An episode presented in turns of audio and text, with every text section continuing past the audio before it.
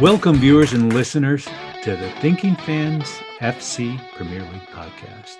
Each week, we get together with our besties who are current pro players, real coaches, academics, and stat heads. I'm joined by soccer analyst Harshal Patel and coach David Seymour. I'm host Chris Mumford. Bella Chow. We're sponsored by the Premier League Guide, a 300 page book for those mad about football. Moneyball for football, opposition analysis plus eye candy. The current update is available at www.thinkingfanmedia.com and on Amazon. Match day 27 and the assortment of makeup matches had some emerging storylines. Are Man United's tactics validated? Does Man City need to change things up? How does Liverpool regain its superpower mojo? Leicester finds its mettle even with a very quiet Vardy. Arsenal hits a VAR speed bump with Burnley. Should Tottenham's front three finally be feared?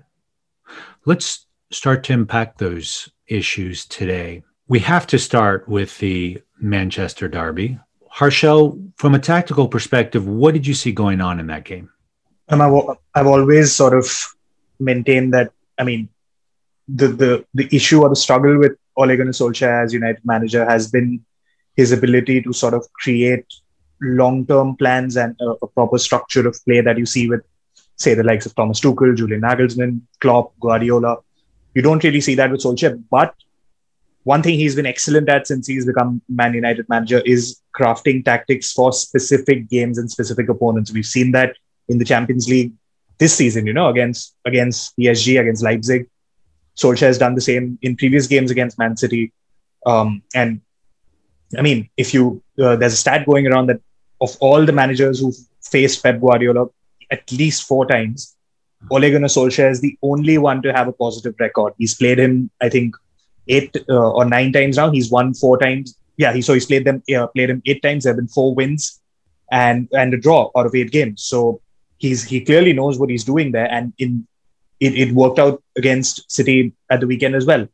I was again really impressed with United's press with the pressing. Um, as as it was, uh, I mean, it, it was it carried on from where they had sort of left off against Chelsea a couple of weeks ago they, especially in the first few minutes, you know, they, they put City under a lot of pressure. They obviously conceded the City obviously conceded the penalty. United went ahead, but they were struggling a little bit to play it out from the back. Rashford, for example, um, was doing a really good job on Cancelo, who like he he was shadowing him and sort of using his his positioning to not allow John Stones to be able to find him in the center of the park, which is what Cancelo has been doing this season. He becomes essentially a central midfielder when when City have the ball. But Rashford did a really good job in sort of blocking those areas, and the entire team did really well in pressing. Uh, another thing I thought that worked out really well was the way in which McTominay and Fred were used, where they played really wide. I mean, United played with a 4 2 3 1, and you would think that a team that's looking to sit back against a team like City, you would want to congest the center, and your, your the two midfielders in the pivot would stay central and stay narrow. But City excel at getting the two sort of number eights who are who are Kevin De Bruyne and uh, I believe it was uh, Riyad Mahrez at times. Other times, even Raheem Sterling would pop in into those central areas. But basically, they would have the two number eights sort of go out to the wider areas, and that is why McTominay and Fred would follow those two players to ensure that they could not get on the ball easily. Usually, even when it was Gundogan or of Mahrez on the left. Uh, at times, De Bruyne moving over to the right. Fred would sort of follow him. So you would see often that there'd be a lot of space in the center, but the front three would stay narrow then to sort of stay compact and shut off passing angles through the center. And it wasn't the case of, say, what Jose Mourinho did against City, where Sissoko and Højbjerg were almost dropping into the back four to make it a back six. United didn't do that. They they were much more intelligent in the positioning, and I thought that was a big reason why sort of City struggled to create too many clear cut chances. And obviously, on the counter attack, United have been devastating all of this season. They took their chances. I thought they could have actually scored maybe one more. Martial had a very good uh, chance that uh, Ederson saved. He had another headed opportunity that he sort of didn't make contact with that well. So, all in all, I think yeah, United's tactics on the day was spot on, and and this uh, it, it's just another sort of you know indication to me that Solskjaer can set up the team really well in individual games, but he needs to translate that into having a broader system of play for the entire season and for games where United will have the majority of the ball and they need to break other teams down. So I guess I have a a, slightly different take. I, I think, and I've you guys know I love to talk about chaos theory, uh, namely how a a flutter of a butterfly's wings in South America can cause a, a typhoon in, in Central Asia. Um, I, you know, I think if that clumsy third 28 second move by Jesus to set up that first PK, you know, that really ch- just kind of completely changed the dynamics of the game. And that r- run by Luke Shaw, which was absolutely magnificent individual play. You know what I what I left with was, wow, Man United's press, they are giving Man City major trouble. I mean, that's just I'm not used to seeing Man City have problems like that, and it seems like somehow, some way, Man United has gotten that sorted out. And then defensively, you know, if Man City had 65% possession, in the first half, it was 70%. So for a good while, Man United were training cones, except they were training cones in the right places where it seemed like neither Henderson or Ederson had a tremendous amount of effort. David, what do you think? And, you know, I'm, I'm already hearing pundits saying Man City needs to change things up a bit, which I think with a one game losing streak may be a bit premature, but but is there is there any kernels of truth in that? No, I don't think so. And uh, I'd expect them to still walk on to victory in the title. I thought it was interesting that City had had 21 shots on goal, which is a high amount for them, only six on target, but a high amount, even even by City standards, it's a high amount. So it wasn't like United, you know, completely shut them out. I think, if we're being honest, City had the better chances over the course of the game. Let's ignore the penalty. Um, but I think what was interesting was that City started quite well despite the penalty, and I think that in the first twenty they had three shots that had a higher xG, sorry, a higher value than zero point one for, uh, for xG. Mm-hmm.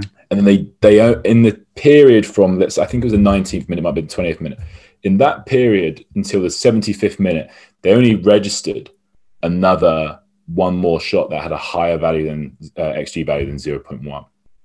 And then in the last 15 minutes, I think they managed three. But to go from the 20th minute to the 75th minute and have such a, a vast number of shots to then peter out, uh, sorry, to, to peter out in that time and then come strong again it was it was an interesting interesting I think structure of the game. And I think the longer the game went on, it looked more like City were, were going to score. I think United were a bit lucky. So I think for people to say, uh, you know, City maybe need to mix it up or whatever, first you need to look at the, the table. And then secondly, I think you need to go, hold on a minute. Yeah, I think City were pretty unlucky in that game not to at least get a point. Right. Um, Harshal, any thoughts on Man United? They seem to be mostly having draws with the better teams, the the, the top six, but then they have a, f- a few banana peel moments during the season with lower league teams. Is that going to be what's keeping them from really being able to become a legitimate league champion? This season, yeah, definitely. Because I mean, United have lost at home to Crystal Palace they've drawn away to Crystal Palace. They've lost at home to Sheffield United. Uh, and these are just three that I remember right now off the top of my head. But there are other games as well against, as you say, so-called lower teams lower down the table where United haven't taken the initiative and they haven't won. Um, and they could conceivably be a lot closer to City had they taken points in those games. But I mean, obviously, there's no point in speculating about where teams could be if they'd won certain games because I mean everybody can say personnel that. thing though, Harshal, or do you think it's uh, just a? I think it's it's a bit of it is a bit of a person, personnel thing in the sense that United really miss Paul Pogba when he's not there because there's just nobody could provide a creative passing option from deep. Fred and McTominay are great at what they do. They shield the defense really well. They recover the ball really well, and they provide a lot of energy. And they can sort of keep the ball moving as such, but they're not good at progressive passing, at being able to you know sort of pull off the sort of passes that you need often to break down lower blocks, or even when you're counter-attacking, the, the ability to play say a 30 or 40 yard ball out to the flank accurately and you know that there, there's a big reason why Bruno Fernandes has looked isolated in the sort of games against big teams is because he doesn't get a lot of service. He he's often the guy who's having to drop deep to pick up the ball and then try and do something rather than being in the sort of higher areas where he does most of his work and say Pogba being able to find him. So it, it is a bit of a personnel issue. On on that note, though, I, I do want to sort of give a shout out to Luke Shaw. I think he's been, and it is sort of unfortunate that I'm saying this after he scored a goal when he's actually been really good for the last two months, I think. Um, Alex Telles' arrival has sort of, I think, galvanized him. He has proper competition for the left back spot now and arguably been one of the best left backs in the league this season. Definitely should get into the England squad for the Euros. So, do you think he should he, be starting? I think he should be starting at this rate. Yeah, probably. I mean, depends on how on how Southgate sort of picks the side. If he still goes with a wing back, sort of three man at the back and wing backs, then I don't know if he'll start, but he should. I think definitely he should. At the moment, given how Ben Chilwell is not being used too often by Thomas Tuchel and it's Marcos Alonso who plays for Chelsea, definitely I think he should start for England. So, or he, you know, he can actually even slot in as the third sort of centre centre back. He's played as the left-sided centre back for United and back three often this season, and he's got a good understanding with Harry Maguire and Marcus Rashford. So, if those two are starting, there's definitely an argument to put Shaw in and sort of make England's left side all about United and and have that uh, understanding. But so yeah, to go back. Let me uh, jump. Go jump ahead. Yeah, Harshal. I you know I, what I'm struck by is I'm hearing pundits say that Man United needs to open the pocketbook for a world class center back and a world class striker. And I'm like, okay, that's kind of 200 million pounds easily there, maybe 160 because it's COVID. Do they need to spend that amount of money to beat Crystal Palace and to beat Sheffield United? I just I don't know if I buy that argument very much. And then that whole Fred and McTominay need to be replaced by a Partey uh, type player um, to get to give them more options going going forward. I just I wonder out loud if I, I just feel like from a tactical perspective, maybe you you don't have to spend all that money to beat Crystal Palace or or Sheffield United. Um, any any quick thoughts on that? I would quickly just jump in there and say yeah. that I think it. I understand what you're saying, but you're look you're looking at those games as individual games when actually it's the pattern of a season, and yeah. that you need to have that strength and depth. I think against Palace could be wrong, but I'm pretty sure they had Matic and Fred as the holding mids. Yeah. And, yeah. I mean, what was talking about there is they haven't got that creative presence then. Um, against Sheffield United, listen, I know Martial played played well uh, in the last game, but there's just been such inconsistency from him, and I I like Martial, but I'm not sure if he's necessarily a title title winning centre forward. And Cavani's been brilliant, but if you haven't got Cavani, then it's Martial, or you know potentially you should be playing Greenwood in that central role. I don't, I don't know, but it's there's there's there's players that you wouldn't say, oh yeah, that's a title winning player. Sheffield United, they had um, who, who played centre back against Sheffield United with Maguire, Harshal. Was it uh, Tuanzebe? I probably Tuanzebe, yeah. And then I think it was Bailey against um, Bailly, yeah. Bailly against Palace, sorry, Bailly against yeah. Palace. So again, I look at those players and say, ah, good, good players, good players. Are they are they City level players? Are they Liverpool from last year level players? Like, no. Yeah, yeah. All right. Well, let's turn our attention to a fallen giant, namely Liverpool. Uh, Liverpool had a banana peel moment with Fulham. Hmm. Uh, Harshal, what's your take on what happened in that game? I mean, as I need to twist the knife a little bit as a United fan, given the fact that I mean they've been having banana peel moments for like almost the start since the start of the year. I think obviously they've lost six home games in a row for the first time in their history, six home games overall for the first time since the 1953-54 season, which is when they got relegated. So it's, I mean, it's incredible. We've, we've not, I don't think we've seen a title win or a, a team that won the title go from that sort of level of performance, and not just that season. Just a point behind City. They finished on 97. City finished on 98, and then they came back and won the title last year. And over, say, two two and a half years, the level of dominance and the, the performance levels that they've shown in England and in Europe, and to, to, sort of regress to this sort of level, is not something I think we've seen in English football, European football for, for quite a long time. So it is quite astonishing. Although I think there are definitely explainable reasons for that. One being obviously the injuries, COVID, all of that that they've had. They've played.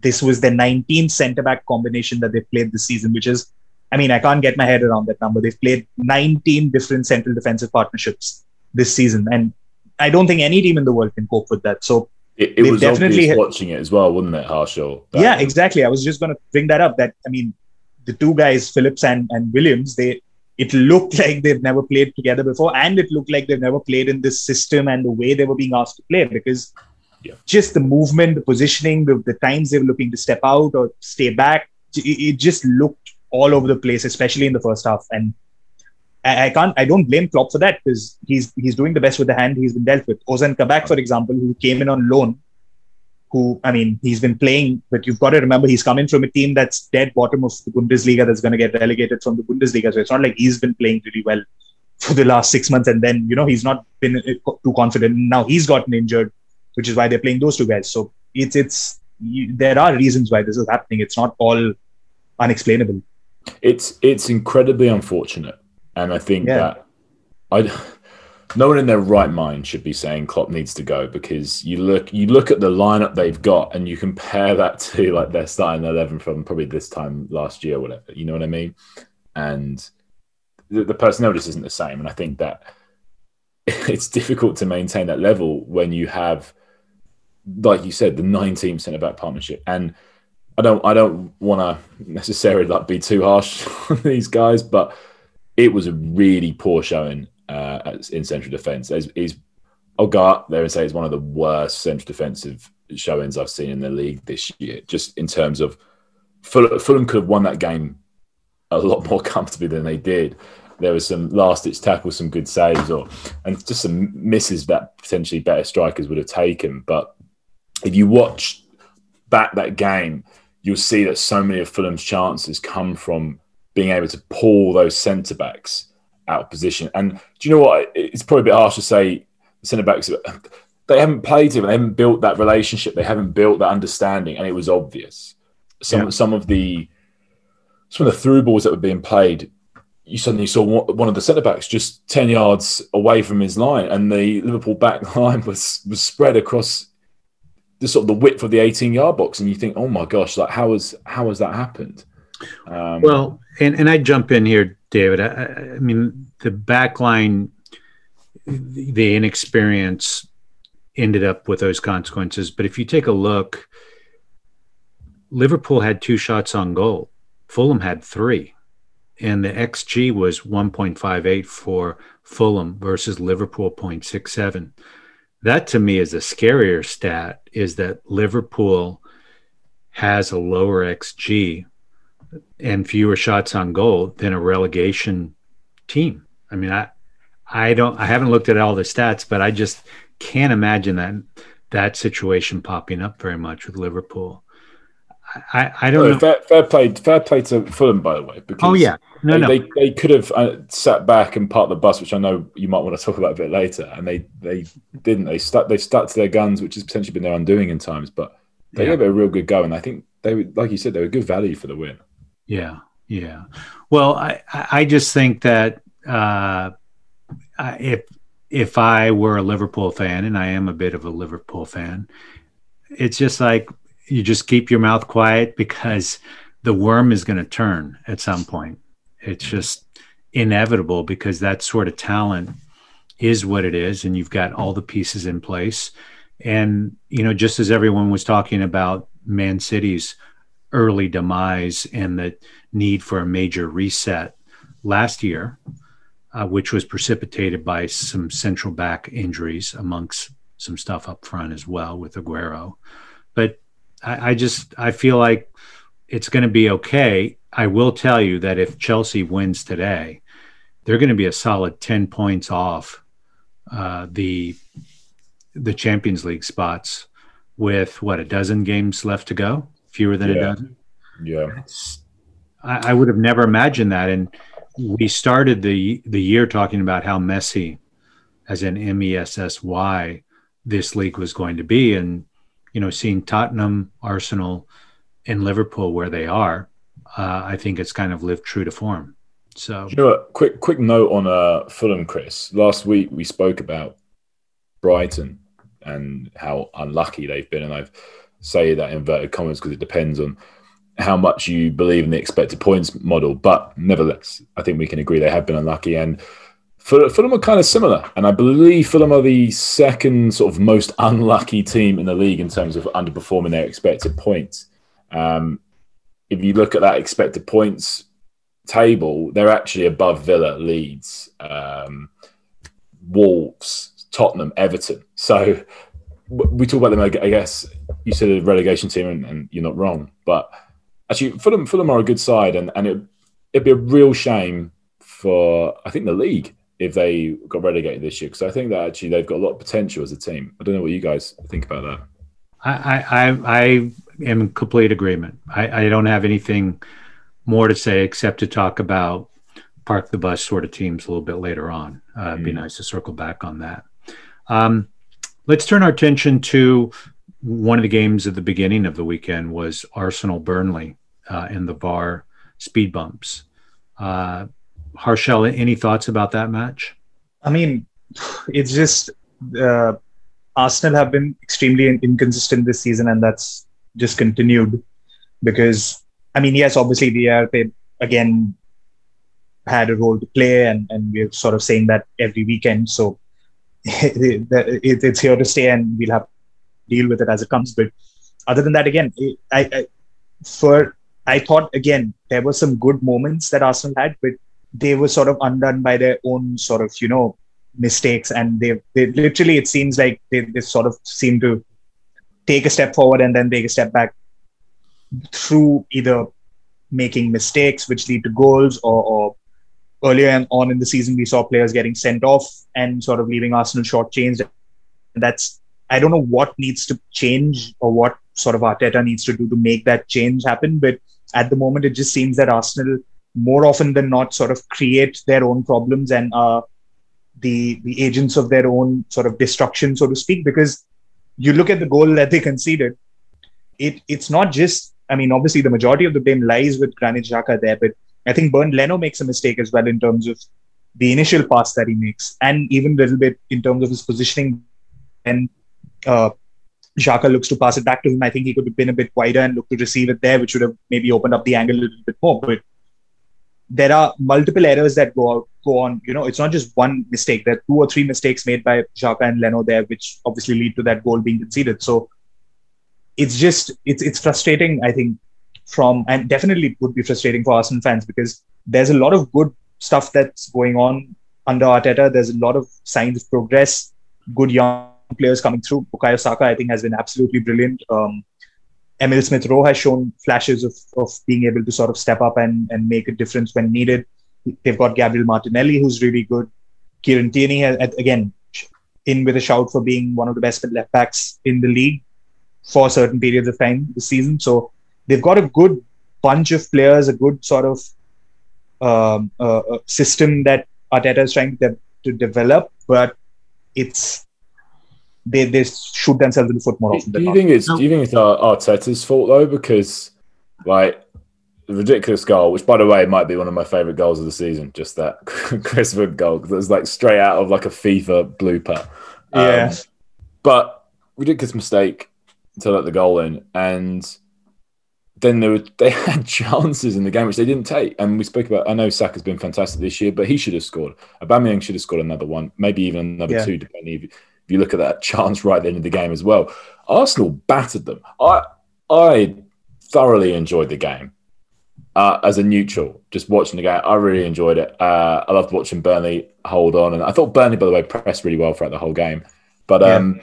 yeah, going back to the original point, I think it, I think it's when we talk about Spurs as well, it's individual errors or how can you account for a player not taking a chance inside the six yard box when there's like it's just them and the keeper. Um, can I offer a, an alternative view? Uh, I, I think Arteta is going with this very expansive build out of the back, higher risk, higher reward profile, where Leno's going to get burnt every now and then, and I, I do think that probably fell uh, on Leno, even though the pass back to him had a fair bit of pressure on it. Um, and Xhaka, he just gave no options to. And you're going to have some bloopers like that, but there have been some instances where starting in the deep, they really blew open some opportunities and they, they haven't finished on them in the last few games on that. But it just, it's the same way that Man City operates, right? Ederson is, has hit a couple of howler passes, but you know that's going to happen one out of ten times, and that's if if you're getting net positive goals, even though you give up an occasional blooper like that, and I think most people have this old school standard that well goalkeepers can't make any mistakes ever. Yeah, you can do that, but if you're playing expansive football and you want your keeper to be the 11th field player, you're going to have to accept this level of risk because field players are successful anywhere between 70 to 90% of the time in improper passes. Why wouldn't you expect a, a keeper to at least sometimes get hit at 90 or 95%?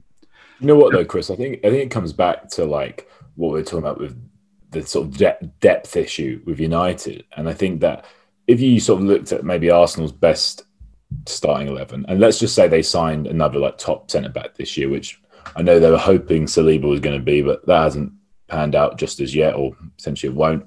But let's just say this on a top centre back, then you've got Gabriel next to that player, then you've got Bellerin and Tierney at fullback. And I'm actually I'm looking at that and I'm going, do you know what? That's a really nice like ball playing back line. Uh, but then you've got like on the weekend there, Chambers David Luiz, who I know is a, a ball player, but he's capable of mistake. Pablo Marí, and that doesn't look that doesn't look as strong. And that's not a team that is going to necessarily play that City style of football as successfully as. That's a good point. That's a good point. So they're they they may be short a couple. They are short a couple of players. Yeah. Um, yeah. But you know, bringing on Partey, you would think that they're they're making steps in the right direction. Um, but mm-hmm. he's trying to groove the team. Um, while I, I, imagine there'll probably be, I, I, would be surprised if if Xhaka gets many starts next year. Um, but you know, maybe things turn around for him. Interesting. Yeah. Your point, yeah. David. You know, even though Arsenal had kind of an expected approximately sixty percent possession, Burnley had five shots on goal versus Arsenal's three. Uh, so you know, go go figure um, on, on, that. So maybe Burnley is is moving beyond the uh, we're in in Dyche 2.0 or 3.0 where there's some some glimmers. Um, but it just seems to me that high presses are getting more and more effective this last year. And it could be that I'm just paying attention to them more, or I think maybe people are seeing how the Man Cities and the Liverpools have done it in the past and said, hey, this isn't such a bad idea. It's a lot easier to score when the ball is in the opposing half of the pitch, particularly in transition. So be interesting. Yeah, I mean, I mean, actually, if you look at the passes per defensive action for the league, it's mm-hmm. got higher in the last couple of seasons. Mm-hmm. Um, the average, the average, mm-hmm. and two seasons ago, 2018-19, the average was under 12, and then last season it was just over 14. Mm-hmm. Uh, no, sorry, this season it's just over 14. Last season it was just under 12, uh, over 12. So it's actually getting a little higher, but I think teams are potentially being a little bit smarter. They're, it's not all about intensity, charge at the opponent. I think that teams have been a little bit more clever about setting traps, um, marking, pressing the space rather than necessarily just pressing the, the, player. And I think that's where you're seeing some of those successes come from. Right. Okay. Potentially, so, teams are pressing more intelligently. I guess is what I'm trying to say. Yeah. Yeah. That's that's my sense as well. Um, so Southampton did win 2-0 over Sheffield United. Not uh, surprising, though it is nice to see Southampton at least come out of its free fall. Aston yeah. Villa and Wolves tied 0 0. Don't know if there's a lot to say there. Leicester City fell behind Brighton. Um, you know, what we've crowned and many others as the unluckiest team in the Premier League. And guess what? Leicester ends up coming back and winning 2 1. Harshal, any thoughts on that game? I mean, we've had doubts about whether Leicester can maintain their sort of spot in the top four because they fell out last season. They had a 12 point at one point of the season. Leicester had a 12 point cushion to fifth place last season, and they they they sort of that didn't help. And They finished in fifth place last season, so they've again sort of charged out of the blocks in the first half, maybe first 60 odd percent of the season this time around, and then again looks like there are signs that they might be falling off a little bit. So it's it's it's brought the same questions as to whether Leicester can last the entire pace and finish in the top four. And I think that because we've spoken about it being a messy season, we've spoken about unexpected outcomes taking place a lot more this time around. I think that Leicester have a better chance this year. Mm-hmm. They, obviously, they've done themselves a huge favor by winning this game, coming back from behind and winning against Brighton. But overall, they've managed to cope with the injury absences they've had in a much better way. Obviously, the defense was the most badly affected, but they've got most of the defenders back now. It's the the players, uh, the attacking players that are sort of uh, missing at the moment. Harvey Barnes is obviously the biggest example of that. James Maddison is still not fit yet. So even without that, um, it's it's encouraging to see that they've managed to put uh, so you know come back and win this game. Kelechi Iheanacho has is stepping up. I think he's got three or four goals now in his last four, five, six odd games. So he's stepping up when Jamie Vardy is going through a, a lean patch.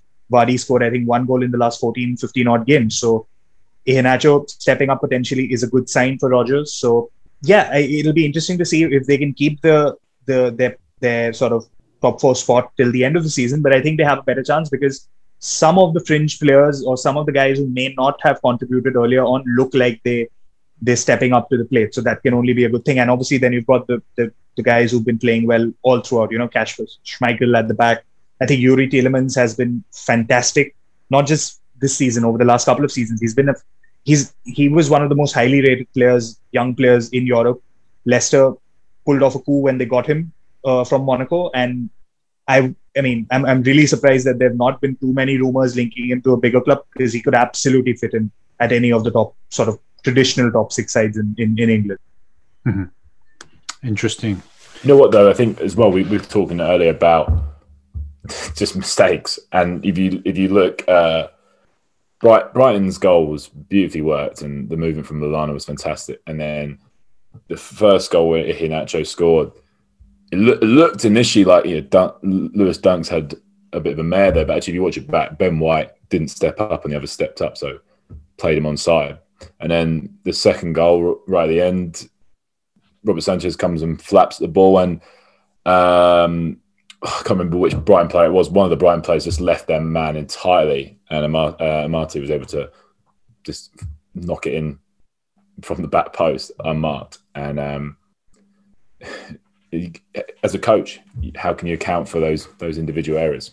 I actually want to throw it back to you, David, there on that. Um, you said as a coach, how can you account for those individual errors? But a lot of times you see, or I, think, I mean, I don't know, you, there are people, pundits or whatever, who talk about coaching mistakes out of the game or, or of players' games, or basically coaches being responsible for, if not players making mistakes, but the mentality maybe that um, you know that that that's as, maybe a reason why a that's the case. And as a coach, yeah, I'd like to uh, hear what you have to think about. As that. a coach, you have you have to take responsibility. Like I, I, I believe in that sort of ownership. But I think pundits pundits are just taking a uh, like are trying to take a different viewpoint. I think as a pundit, if you're looking at it from the outside, you can say, "Why is the keeper coming for that ball missing it?"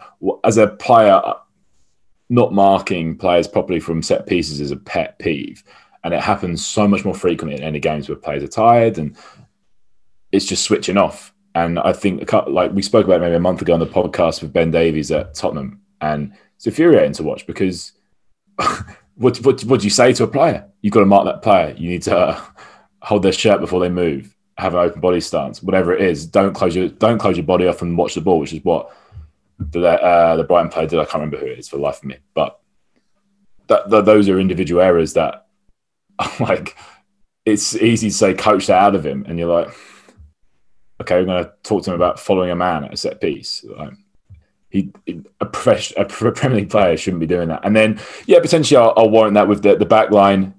I don't know why Ben White hasn't stepped up. Maybe there's been a lack of communication there or whatever. But for the rest of the game, you, you're not seeing players make those errors, and so it's it's momentary lapses. It's it's switching off at, in the final moments. But yeah, you're right. Coaches coaches will say, "Yeah, it's my fault," whatever, and I think that's the right thing to do as a coach. I think you need to protect your players. Well, let's talk to a, let's talk about a coach who doesn't say that he's done anything wrong, and that would be Tottenham's coach Mourinho. Yeah.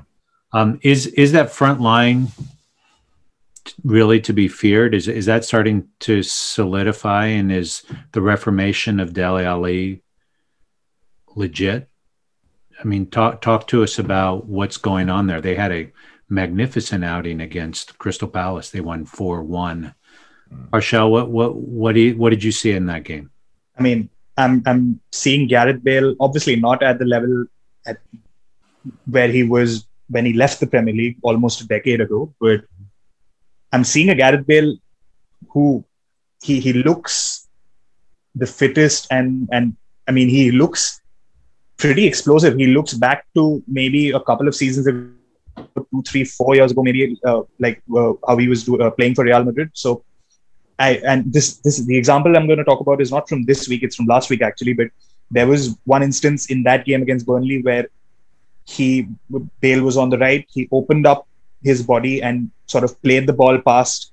I think it would have been Erik Pieters on the left, or maybe even Dwight McNeil because um, Bale was on the right, and just ran past him as if he wasn't there, and had it, and by the time he got to the ball, he was already about five yards ahead of the player. And it's that sort of explosiveness that's defined Gareth Bale's career. And he's back to showing that um, this season in the league.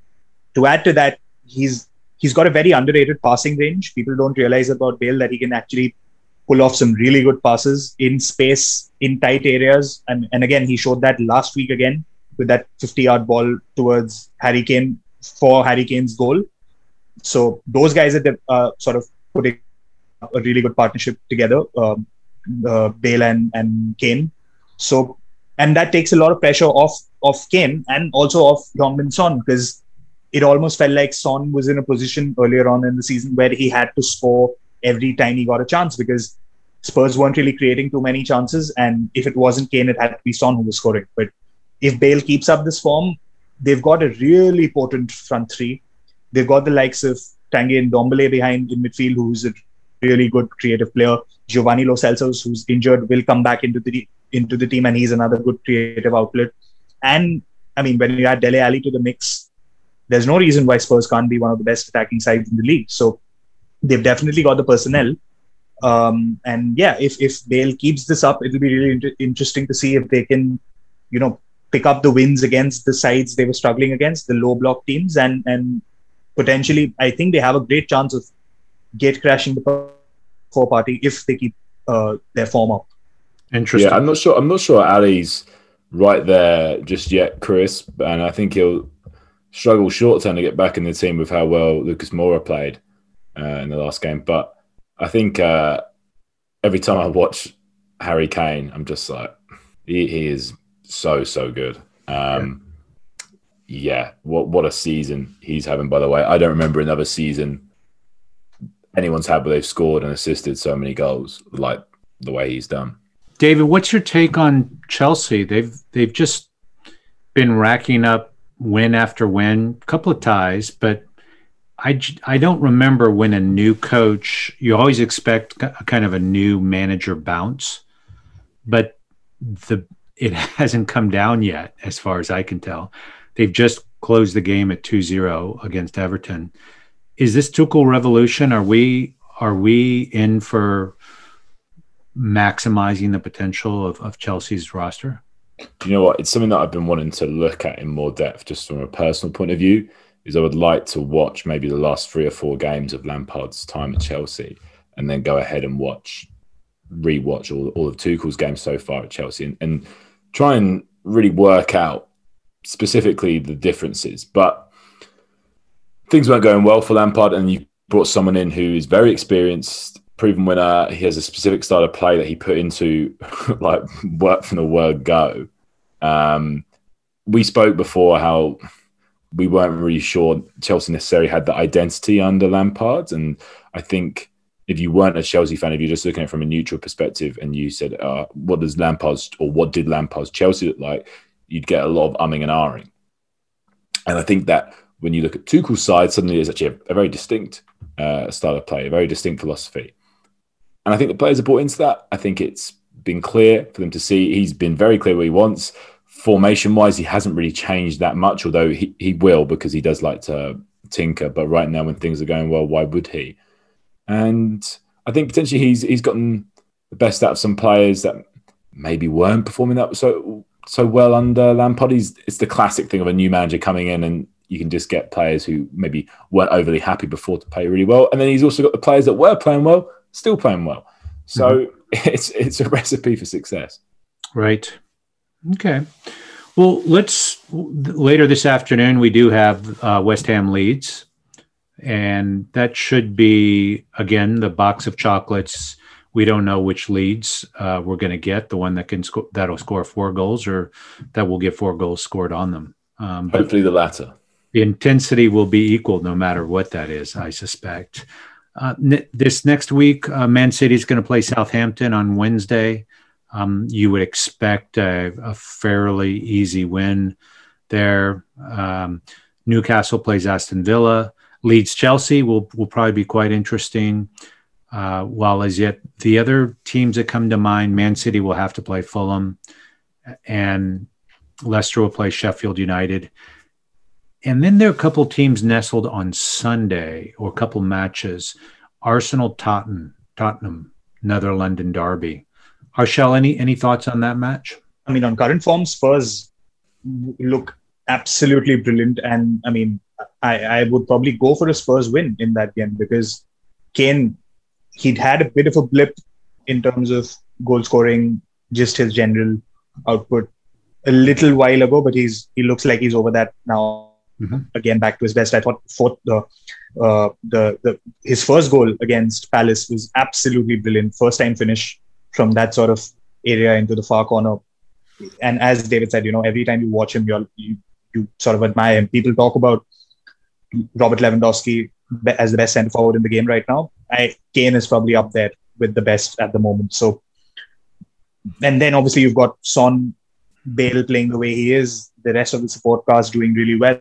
So, and Arsenal, as I said, bit inconsistent at the moment. So, I, I would probably go for a Spurs win at the moment. Give me a scoreline. Three-one to Spurs. Three-one Spurs. David. One 0 Spurs. They're going to score early and then part the bus.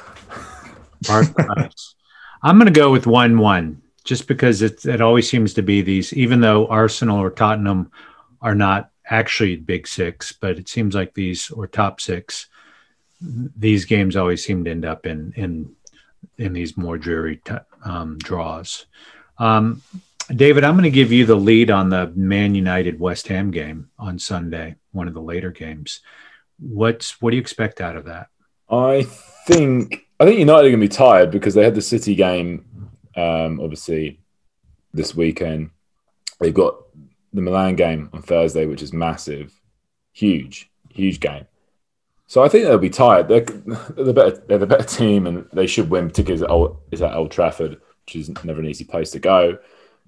Um, but uh, who knows West Ham at the moment? I think that will will sit off and if you can avoid getting hurt on the transition by United, I think you've got a good chance. So we'll see. I would, I would hope for a point, but realistically, I'd probably opt for a United win, but we'll see. So give me a score. Oh, um, 2 1 United. Harshal? It's again one of those where United could struggle. They struggled. I mean, in the reverse fixture, it, they took a sort of comeback in the second half for United to win that game at, at, yeah. At the London Stadium. So it's United have been a little iffy at home, and they've been and they've struggled against teams with sit back, which West Ham will do brilliantly. David Moyes has had them drilled really well. Mm. I think West Ham will miss Jesse Lingard a little bit because obviously he's on loan from United, can't play against his parent club. So that might be a big difference to this to the eleven in terms of just the, the impact he's had. But it could be a game where you know United could struggle and get picked off a little bit on the counter attack because West Ham do have the pace. So I, I think it'll be a tight one. United probably scrape it, but I wouldn't be surprised if it's a draw. I honestly would not be surprised. I'm, I'm going to go for a 2 1 scoreline as well, but honestly, 1 1 looks equally likely to me at the moment. Yeah. You know, actually, I, if, if Lingard were playing, I'd go 1 1 0 West Ham. But I think without Lingard, it's going to be 0 0. Uh, I, would, I, would, take that right now. If, as long as as long as we beat Leeds, I'll take that. Yeah, for all the reasons why I just I think it's it's a heck of a week, heck heck of a, a run of, of matches for Man United, and they've still got some games ahead of them um, in the coming weeks. Wolves, Liverpool. If if there's a team to try to bounce back, Wolves would not be uh, a place that I'd want to go to to try to win a match. I I am I'm worried about that. I, am going to say Liverpool wins 1-0 um, and maybe they start to find their mojo again just because Wolves have just been so underpowered from a offensive perspective but just when they want to dig in deep they are dug. David, what's your take on what the score could be for that match? Yeah, I, I, I think that actually uh, Liverpool might bounce back, and I'm going to go with a comfortable three-one. Wow, bold, yeah. bold. Yeah, I'm feeling bold. Feeling bold okay. in that one. Harshal.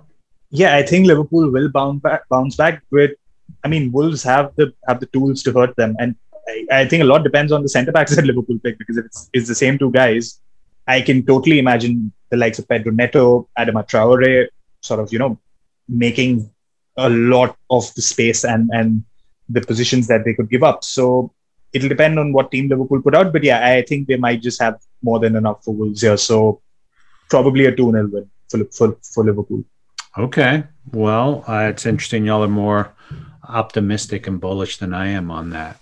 I want to turn our attention to some conversations we were having in our kind of pre-production meetings, which are I'm making the argument that the how dreadful it is to watch the park the bus teams.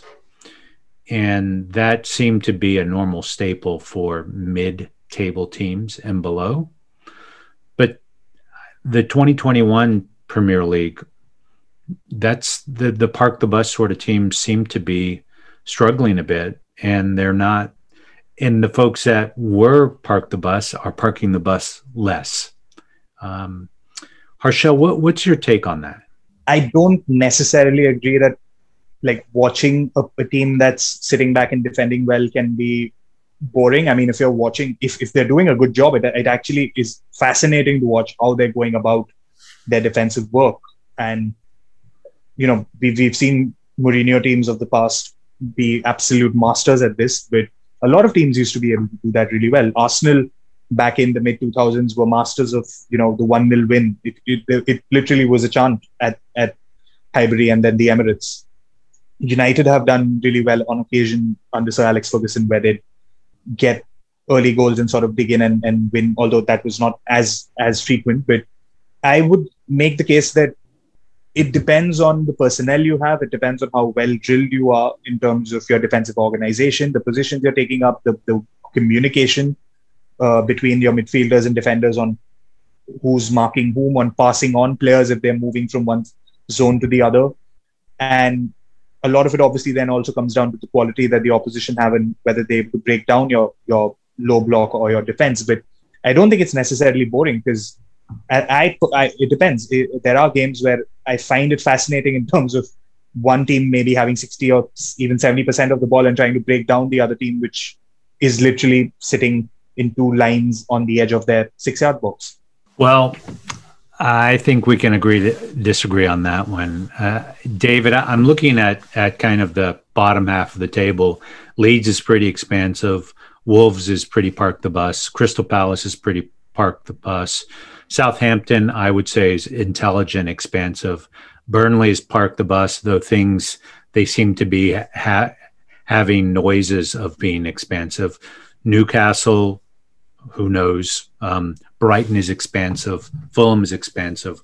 West Brom is park the bus, and then Sheffield United had was more park the bus, but with some interesting expansive stuff, uh, particularly in the uh, uh, you know in on the edges of the pitch. Um, what's your take on that? I think that the the phrase "part the bus" is, is is derogatory. Like, I think that that it it vilifies good team defending, and that actually I enjoy watching a team, kind of like Harshal said, it, when it's done well, it's phenomenal to watch. I think if you go back and watch Inter Barcelona from 2010, Mourinho's Inter in that Champions League semi-final, and it's just an absolute masterclass in defending and counter-attacking ruthlessly from Inter. And I think that if you watch a game like that, then it's fantastic.